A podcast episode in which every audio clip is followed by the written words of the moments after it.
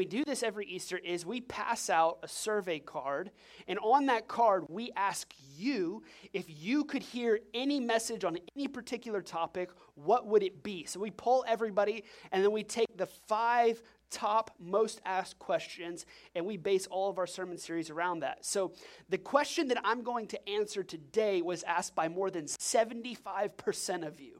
Um, so, and it's the question of this How do I hear God's voice? How many of you have ever asked that question?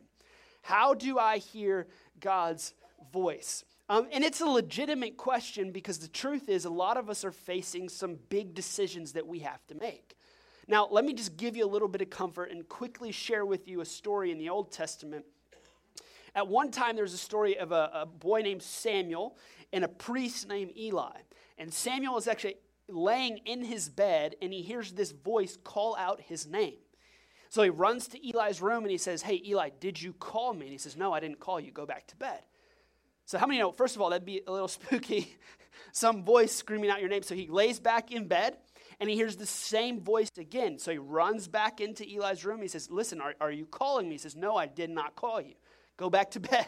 It's kind of like your children. If you come in this room one more time while I'm trying to sleep, right? So he hears the voice again and he goes back, and Eli looks at him with some wisdom and he says, Hey, I think the Lord is trying to speak to you. Now, how many know the reason I share this story is because even though Samuel heard the audible voice of God, he still could not distinguish who it was. So that should give us some comfort. You know, because we live in a world where there's all this static, there's all this noise, there's all these things vying for our attention. And if we're quite honest, we're living in a culture where we're not creating time and space to be able to meet, connect, and be able to hear the voice of the Lord. Now, let me clarify a few things. When I say, how do we hear the voice of the Lord? I'm not specifically talking about the audible voice of God. Like, there are multiple ways, and we'll dive through this, but there are multiple ways that you can hear God speaking to you. And so that's what I want to try to answer this morning, kind of give you a litmus test and how can we can distinguish and determine how we're actually hearing God's voice. So before we do that, let's pray. Father God, we're so thankful for who you are. God, I just pray that however we walked in here, whatever we're battling, whatever we're facing, God, maybe some of us are facing some really critical, big issues in our life, and we need to make a decision, and we need to know what you want for our life. And God, I just pray that you would give us clarity. In Jesus' name, amen. Now, how many know the older that you get, the decisions that you make are more crucial, right? So when you were younger, it was like, do I go play at this park or this park? Right? Or maybe as you get a little bit older, do I get crispy or do I get grilled? It's always crispy, right? And but the, as you get older, the decisions have more ramifications for the decisions that you make. So it's like, do I marry this person? Do I move to this city and start this career? Do I buy this house? Do I rent this house? And we have these big questions. It's called adulting, right? Like, what do I do? How many of you know, like, as a kid, you can't wait to grow up, and then when you grow up, you wish you could be a kid again? Anybody ever? It's like you look at your children and you're like, man, you have it so easily. Food just magically appears in the pantry, and you eat all of it, right? But the older that we get, the decisions become more complicated. We're faced with, like, do I stay? Do I leave? What do I do? Do I move? Do I go? Do I buy a dog? Do I buy a cat? Let me just set you free. Always buy a dog. Cats are of the enemy, okay? In Greek mythology, they were the guardians of the underworld, so it just shows they are demons in the form of a fur. I'm highly allergic to them, so I hate them. Anyway, um, I feel like God just wants me to go into this. I'm just kidding. so, a lot of us go through life asking, How do I hear God's voice to make these crucial decisions? How many of you ever been faced with a decision and you don't know what to do? And you go, God, I need to hear you. And then God's silent. You're like, God, this is not how it works. I need an answer, right? As we get older, the decisions become more complicated, and we need this question to be answered. But before we answer it, I want to set the table with this, what John 10 27 says My sheep listen to my voice, I know them, and they follow. Now, it's so important to start here and build the foundation on answering this question with this text because I want you to understand something. if you do not belong to the Lord, you are not going to hear his voice. See, there is a difference between believing and belonging. Everybody in Southwest Louisiana believes in God. Most of us do. My dad used to make a joke all the time. You could show up at a bar and say you don't believe in Jesus, and three people would beat you up, right? Like most of us around here believe in Lord, but do we belong to Him? Are we submitted to Him? Do we follow His ways? I, I don't know about you, but I read the Bible and there's things that I don't like. there's things I don't personally agree with, but at the end of the day, it goes, okay, God, how does this fit in your world? So I want you to understand it's going to be muddy, it's going to be clouded, and you're going to have a lot of static in hearing God's voice if you don't belong to Him. But here's the good news Jesus says that any of you would make a decision to come to Him in this moment, in this day, that you could be born again just like that. See, the greatest news of the gospel is this that it's that simple. Especially in our culture, we've overcomplicated it. You know, to get into heaven, we have 50,000 different steps. But according to the New Testament, Jesus says, just believe in me in this day and follow me. That's it. Like the beauty of the gospel is that it's that simple. So I want to encourage you in here. And this is, I don't say any of this to shame anybody. But if that's you today and you're like, I've never made that decision, we're going to give you an opportunity at the end of the service to make that decision. But here's what I want to do I'm going to give you a whole list of practicals on how we can hear the voice of the Lord, but I want to touch on some theological stuff first because I think that this is going to build out some of the practicals. And we have to really know how God operates before we can understand how to hear his voice. Because how many you know God just operates differently than we do? He looks at things differently than we do. In Isaiah, it says, His thoughts and His ways are so much higher than ours that it's impossible for us to even understand. See, as soon as you think that you've understood the Lord, He's on to something else, right? So He just thinks differently than we do. So, three theological things, real quick, okay? Number one, God works in a sovereign way, meaning the sovereign will of God. So, here's what this means practically what is God doing on the earth?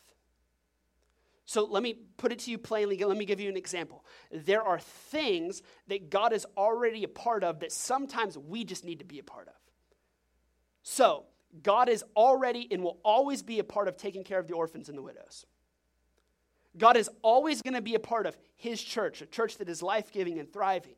And so, if you're asking the question today, well, like, I don't feel like I'm in the will of God, I don't feel like I can hear the voice of God, one of the things that you can do is get involved with His sovereign will, meaning that He's already involved in something, so you need to involve yourself with it, and it will become blessed. Because God's already working in that. This is why church is so important. So you look at church and you go, okay, God's already working in this. People are getting saved, people are getting baptized. Obviously, God is on this. So, how do I get involved with what God is already doing? Because here's what we do most times instead of getting involved with what God is already doing, we silo off to ourselves and say, God, please bless this. I'm not saying that's always bad, but if you're struggling, D- distinguishing and determining the voice of God, we need to get involved with His sovereign will, going, God, you're already in this.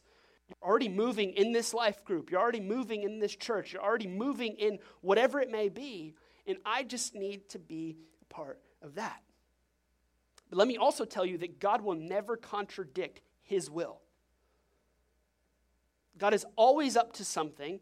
And sometimes when he's up to something, it doesn't really feel like he's up to something. It seems like he's up to disraveling your life, right? Or unraveling your life. It seems like he's up to causing you all type of pain. The easiest way to understand God's will for my life is to understand God's will and how he operates in our world. So that's the sovereign will of God. The second thing is the moral will of God, meaning this what has God already said in his word? Now, I said this in the first service, but a lot of us base our entire faith. Think about this for a moment our entire faith on a book we don't read. So we base our entire belief system following and loving Jesus, and we've never read the words of Jesus. Now, I'll be honest with you. How many, and I don't say, yet again, I'm not saying this to shame you. Some of us open the Bible and we see in the Old Testament, like, you know, somebody having 47 wives, and you're like, how does that make sense, right? Or you look at, flip over at another chapter, and so and so murdering so and so, and you're like, how does this apply to my life? Here's what you have to learn to do when we read the scriptures you have to be able to open it and say, I'm not reading this for anybody else other than myself. So it's creating some time and space to go, God, I'm reading this so that you can speak to me. I'm not reading this for my spouse. I'm not reading this for my friend. I'm not reading this for my brother. I'm reading this so that you can do heart surgery on me. And I have to be careful as, uh, uh with this as a pastor. Because sometimes it's easy for me to flip open the Bible and I need a sermon, I need a message, I got to counsel this person. What do I tell them? But we always have to remember when we open the scriptures, and can I just be honest with you? There are going to be, and we'll talk about this in a moment, there are certain issues in the Bible that are black and white, and then there are certain issues in the Bible that are just gray. like God doesn't really directly answer the question, which is why it's so important to create time and space with Him, because the closer that you get to Him, the easier you will be able to dis- distinguish His voice and His will for your life. And here's what I want you to know God will never contradict His word, ever. He will never contradict, he will never go against his word. He's not a liar. He doesn't go back on things. So I would start with the sovereign will of God, the moral will of God, and then this is the question that all of us are asking. But how do I know the personal will of God? Meaning this, how do I know God's will for my life so I can hear his voice? You ever wake up in the morning and just go like, what is my purpose here on this earth? Like, what has God created me and designed me to do? This is the question that everybody in here is asking. So, for me, four years ago, we felt the tug. Okay, I feel like God is calling us, my family, to move to Crowley and start a church. Now, do I know with 100% certainty that that is exactly what God wants me to do? I don't think we have 100% certainty with anything. But I sought counsel, I read the word, I said, okay, God, I think this is what you're calling us to do. But here's what I want you to understand the more that you get connected with God, the more the static and the noise of this world begins to dissipate, and the easier it becomes to hear his voice. So let me explain it to you like this. In, in all of my kids' rooms, we have these ginormous wind tunnel fans. And we do it so that they can sleep. And if mom and dad get up early, they don't hear us coming and then they all wake up. Right? So, what are we doing? We're trying to drown out every noise of everything else that is going on, any rogue barking dog, right? Or anything that would come and try to wake our kids up at five in the morning. So, we put this huge wind tunnel fan on. And to, it's so loud that when you walk in there to talk, you have to turn it off. This is what connecting with Jesus should look like. The reason that a lot of us cannot hear the voice of God, we can't distinguish the will of God for our life, is because we have not created time and space to be able to hear from Him. So sometimes the most beneficial thing that you can do with the Lord is to read the Word, pray, and then be quiet. Be patient and just allow Him to speak to you. And yet again, it may not be an audible voice, it may just be an inclination that you feel inside of going, you know what, I have a peace about that decision. So before I give you the practical implications, I want to ask you two questions. Number one, what am I doing that I should not be doing? As a Christian, it is so important for you to ask this question regularly. Is there something in my life that is blocking me from being able to hear the voice of God? Like deep down, I think all of us have this moral compass that God has given us, specifically if you're a follower of Jesus, called the conviction of the Holy Spirit. That when you make that decision, can you sleep at night? or does it keep you up? Do you wrestle with it? Is there something that you're doing that you should not be doing? The second question is this what am I not doing that I should be doing? Is there something that God has constantly reminded me of that I need to do that I just haven't taken the time to do or procrastinated it or pushed it off because it's going to be hard, it's going to be painful? Is there something in your life that is possibly blocking you from being able to hear the voice of the Lord? Because maybe God's tugging you, maybe He's pulling. And it could be as simple as, hey, go talk to your neighbor. It, it could be as simple as, hey, maybe this, whatever, where you're at in your life right now, this is not where I want you, and you know that you need to move on to some other place. What is it? So let's get practical for a moment. Before we do, let's read 1 John chapter 4, verse 1 because this is this is going to set up this this is going to set up the, all the practical implications of how you can distinguish and hear God's voice. It says this, dear friends, do not believe every spirit, but test the spirits to see whether they are from God. So this is how you're going to learn to hear the voice of God. What the scriptures is telling us is that we've got to set up this litmus test in our life to filter every decision through, specifically major decisions. And I'm not talking about should you eat a burger or not, okay? but like big, major decisions in your life. When it, the scriptures actually tell us we need to test them, we need to discern them, we need to think about them, we need to get counsel for them, and then we make a decision. Because how many of you know sometimes when a decision comes right in front of you, sometimes in that moment it seems like the best decision. And then in hindsight, you go, that was the worst decision I ever could have made, right? I look back on some of my, um, my younger days of going, man, this is exactly what I need. This is exactly what I want to do. And then 10 years, you know, later, I'm like, man, that was stupid. Should have never done that. So I want to give you a litmus test this morning to be able to filter all of this stuff through. The first question to ask yourself is this Am I in right relationship with God? A better way to say it was are you making decisions in your life based off of hurt, envy, jealousy, shame, or pride? Or are you making them because you feel like God's leading you to do so? See, a lot of us, without even thinking, without even realizing, we enact certain decisions because we want revenge. or we enact certain decisions because our shame tells us that you're not good enough to walk into that next season, so we recoil or we don't do particular things because we got burned in a previous relationship, and the reason that we hold out on all the other ones because we experience pain. But the truth is, if your relationship with Jesus is not right, all of your major decisions will suffer. And you'll end up, here's the dangerous part you end up making decisions based off of, this is so dangerous, based off of the popular opinion. So you make a decision not because it's the decision you want to make, and it's not the decision that God wants you to make, it's the decision that everybody else around you is telling you that you should make. I don't know about you, but the lowest that I've ever been at in my life is when I'm not living for myself, but I'm living for the opinion and the applause of man. of going, well, I'm only doing this because this is what everybody else wants me to do. We've said it here a thousand times. The greatest way to forget what God thinks about you is to be more concerned with what others think about you. So, am I in right relationship with God?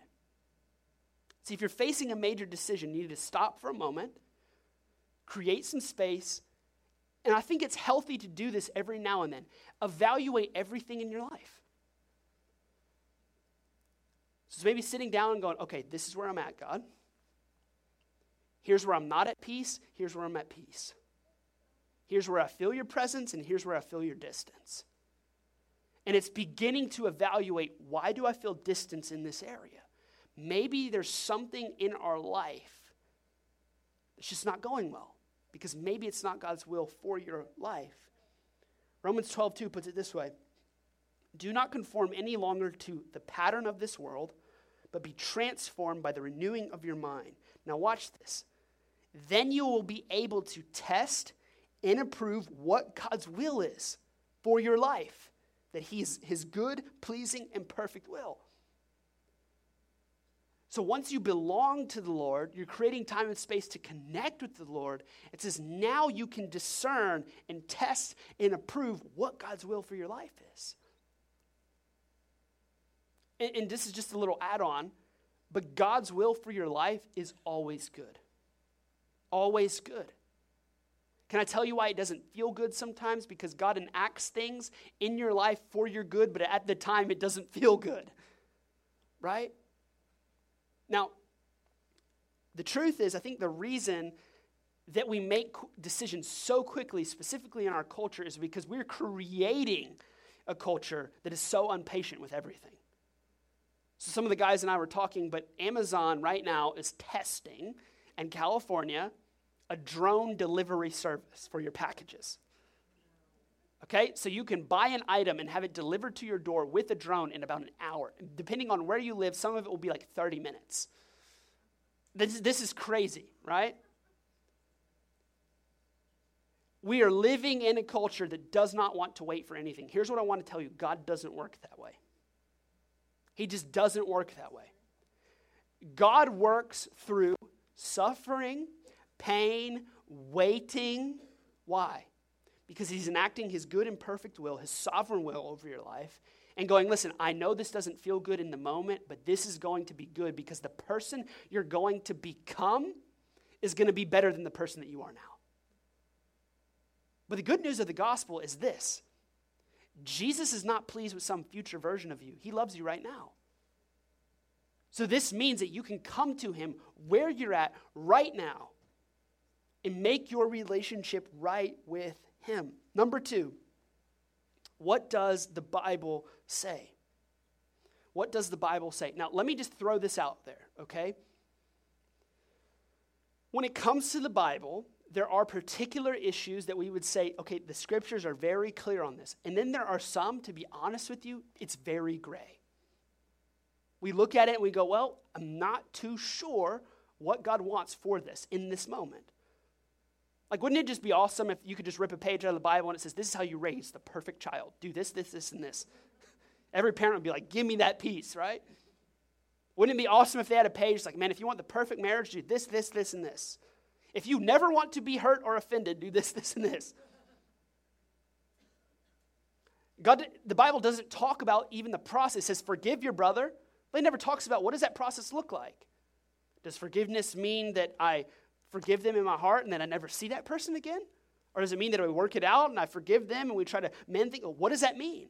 There are still gray areas in the Bible. But this is why connecting with the Lord is so important. So that you can begin to discern, discern and distinguish what God wants for you in that moment. I think there's a lot of Christians who live in confusion simply because they don't read the Bible. Because there are some black and white issues. And I hear so many people say, Man, I just wish I could hear God. The beautiful news is that you can open up the Bible and begin to read His words and allow God to speak to you. The beauty of technology is it's literally made that process so much easier.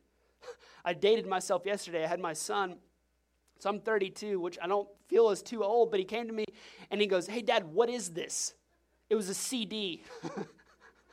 I'm like, Wow, we're really getting there. This son was a CD. Used to, back in the day, you would have a CD holder. You would throw all your CDs in the case. Your music used to not be all on the phone. You don't know anything and how hard it was to get music back then. If you lost your whole CD case, you lost all your music, right? Anybody remember that? Like you had this like portfolio of music. This was my burn list. This was my playlist. This was my you, you we used to take so much pride in this. The sad news is, is that's what we've done with the Bible. It's this historic piece, this document, but God says that his words are living and active. This word will never return void, and you're going to read things in there that pierce you so deep that don't make any sense. You're going to read things in there and go, there's no way that God could be good if that's what he wants for me. You're going to read things that stump you, that confound you, that make you angry. I, have had moments with the Lord and reading things, and I just close it. I'm like, this, I don't like this at all. This doesn't make sense. God, you don't understand people. we just be honest for a moment. But here's the truth God's will for your life, even though it may not feel good sometimes, will always be good. Because even though He doesn't answer you right away, here's what I do know God grows us up not through giving us what we want, but by, but by putting us through a process. He's not just manufacturing Christians. so I'll say it this way God does not want your perfection, He just wants your progress. He doesn't want your perfection. You don't have to be perfect. That's the beautiful news of the gospel. God's saying just get on the train, jump on, and start making some strides in your relationship. It doesn't mean that everything falls off there right away. He's, I just want you on the journey. That's all I want. And slowly and daily, God begins, because He loves you, begins to pick out certain things in our life. Number three, this brings me back to the 90s. WWJD. Anybody remember that? What would Jesus do? What would Jesus do? Remember the bracelets? Anybody wore those? You wore the bracelet? I feel sorry for you. No, I'm just kidding. but the principle of it, of asking ourselves this question, is a genuine question. Why is it a genuine? It's a genuine question because whenever you go to do something in life, put yourself in the shoes of Jesus. What would he do in that moment? Would he retaliate? Would he act, enact revenge? Would he hold on to envy, bitterness, and jealousy? Or would he walk through a process of forgiveness? Would he look at somebody's lifestyle and though you don't agree with it, would he shame them, rebuke them, call them out? Or would he say, you know what, I'm going to love them into my kingdom? Jesus says that his kindness draws people to repentance, not us as Christians acting like we're better than everybody else and we have it all together. So let me just help some of you. For some of you that maybe you're here and you haven't been to church in a long time, you're not mad at the church and you're not mad at Jesus. You're like, oh, yes, I am. No, you're mad at his people.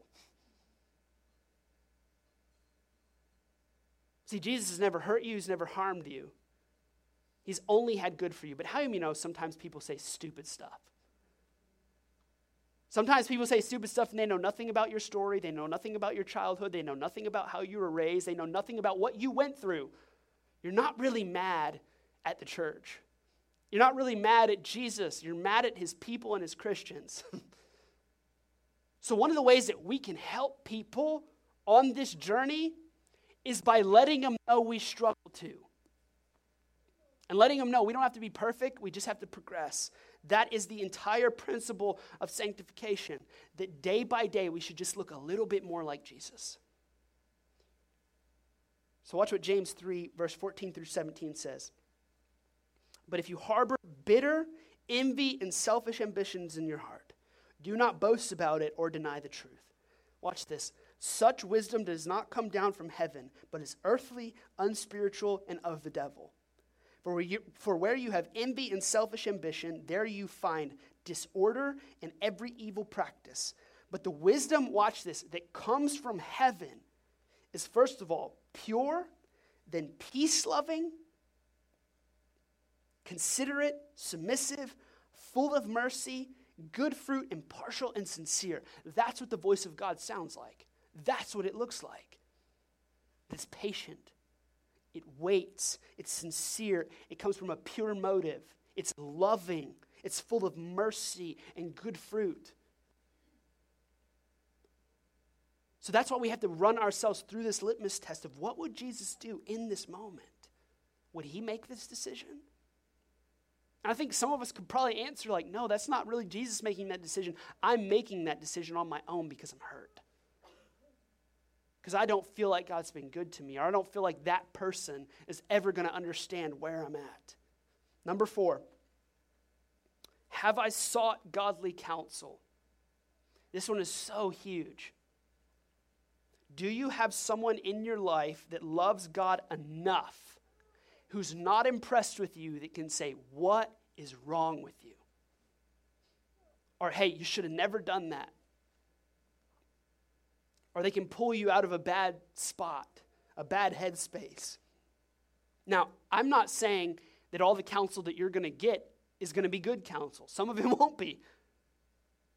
But the Bible says that there is a wisdom and an abundance of counselors. Now, let me just clear this up for a moment. I'm not saying that we go to other people and then we expect other people to make the decision for us. It's why, as a pastor, every single time that I counsel people, when people look back at me and say, Now, what do I do next? I say, I don't know, ask God. I'm not going to be God. So at the end of the day, it's pushing people towards you've got to learn to hear the voice of the Lord on your own. I'm going to say something that's going to be a little confusing, but let me explain. I think God's will for your life is whatever you want, as long as it doesn't contradict His will, or His principles, or His word. God gives you a passion and desire for particular things because that's how He's wired you. So you're passionate about kids, maybe you work with kids. You're passionate about starting a business, God's given you that desire and He's given you that passion. And I believe if He's given you that, that He's going to be with you in it. God gives us certain passions and desires because that's what He wants us to do, as long as it doesn't contradict His will or His word. The truth is, decisions are much easier to make when we have sought counsel of others. It doesn't mean that we always do what they say, but it means that we do consider it. And now, this is the importance of having somebody else that maybe has walked with the Lord a little bit longer than you. You know, I tell young married couples all the time one of the best things that you can do is go find an older married couple that you want to model your marriage after and go have dinner with them. Ask them questions. I'm sure they can tell you stories that would horrify you and go, I'm never getting married. right? They have a lot to give, and we have a lot to learn.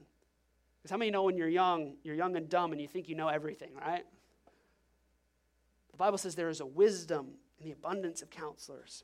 Watch what Proverbs 11 14 says For lack of guidance, a nation falls. But many advisors or counselors make victory sure. Number five, this is a big one. Do I sense God's peace? Meaning, the decision that you're about to make, can you make it and sleep well at night? Knowing that you made the right, and some of you are like, oh, I know I can sleep well at night. I know they feel good with the revenge I enacted on them, right?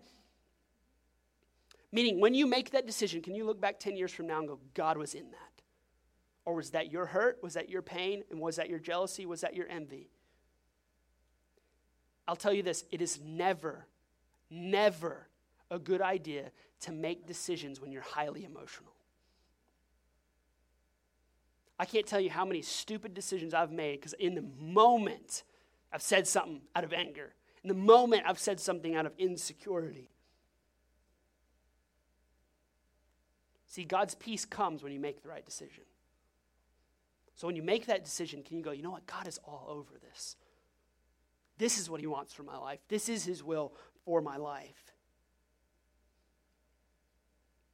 See, you can claim peace all you want, but I want you to know you will never truly have the peace of God if you are contradicting His word.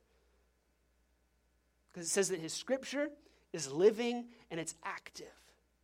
God never goes back on His principles, He never goes back on His sovereign will. Number six, I think this is a big one that we have to learn to distinguish. Is it my will or is it God's will?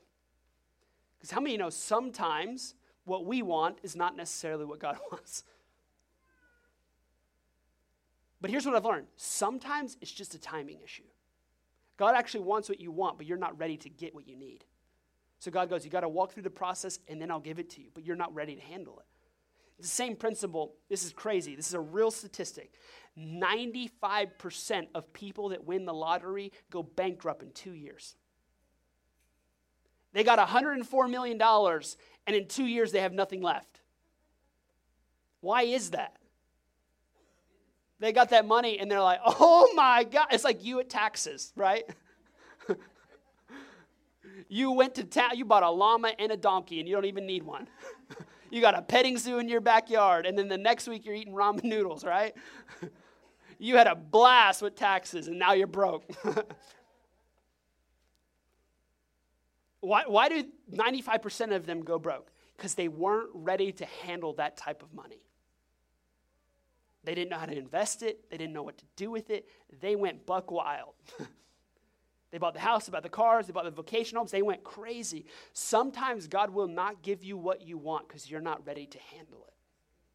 He hasn't built the character, He hasn't established the footwork, and you're just not ready to handle what He's about to give you.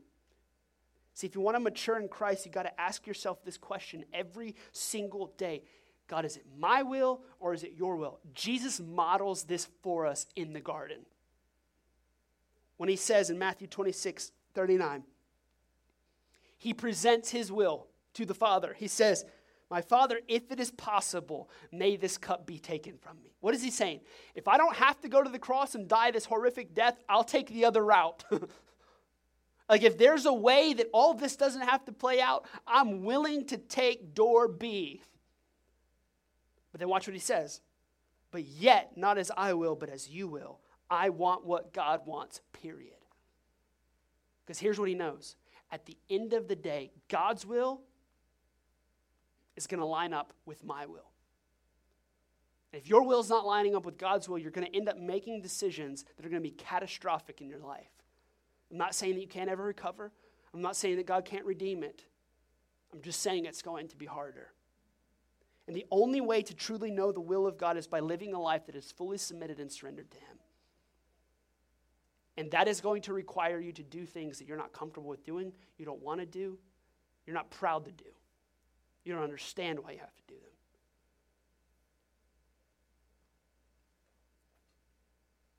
It's the same thing if you parent children. You ever ask your kids to do something? And what do they always respond? Why? Why? It's like, hey, I need you to play in the yard, but don't cross the sidewalk and go on the street. Why? What are you thinking in your mind? Because, dummy, you're going to get ran over by a car. it's the same way that it works with God. God sets these boundaries and parameters in our life that sometimes don't make sense. It doesn't feel good, it doesn't feel right. We don't like it. We scream, we buck, we try to fight against it. But God says, Listen, I know if you cross over that, you're going to meet something that you're not willing to face. You're not going to be able to face. You're not going to be strong enough to face. I'll close with Luke 9 23. Then he said to them all, If anyone would come after me, anyone, he must deny himself and take up his cross daily and follow me. What does that mean? At the end of the day, God wants what you want, but He also wants you to line your will with His. Meaning that there's going to be decisions that you have to make that you don't agree with, but because God is a good Father, we put our faith and our trust in Him, knowing that His will, His intentions, and His purposes are good even though it doesn't feel good, even though it doesn't make sense in the moment. So, in just a moment, I want to give some of you the opportunity to make that decision. But before we go any further, if you are getting baptized today, you can go ahead and make your way out. If you need to change your clothes, um, you can head out to the tank out there. Can we give them a hand real quick?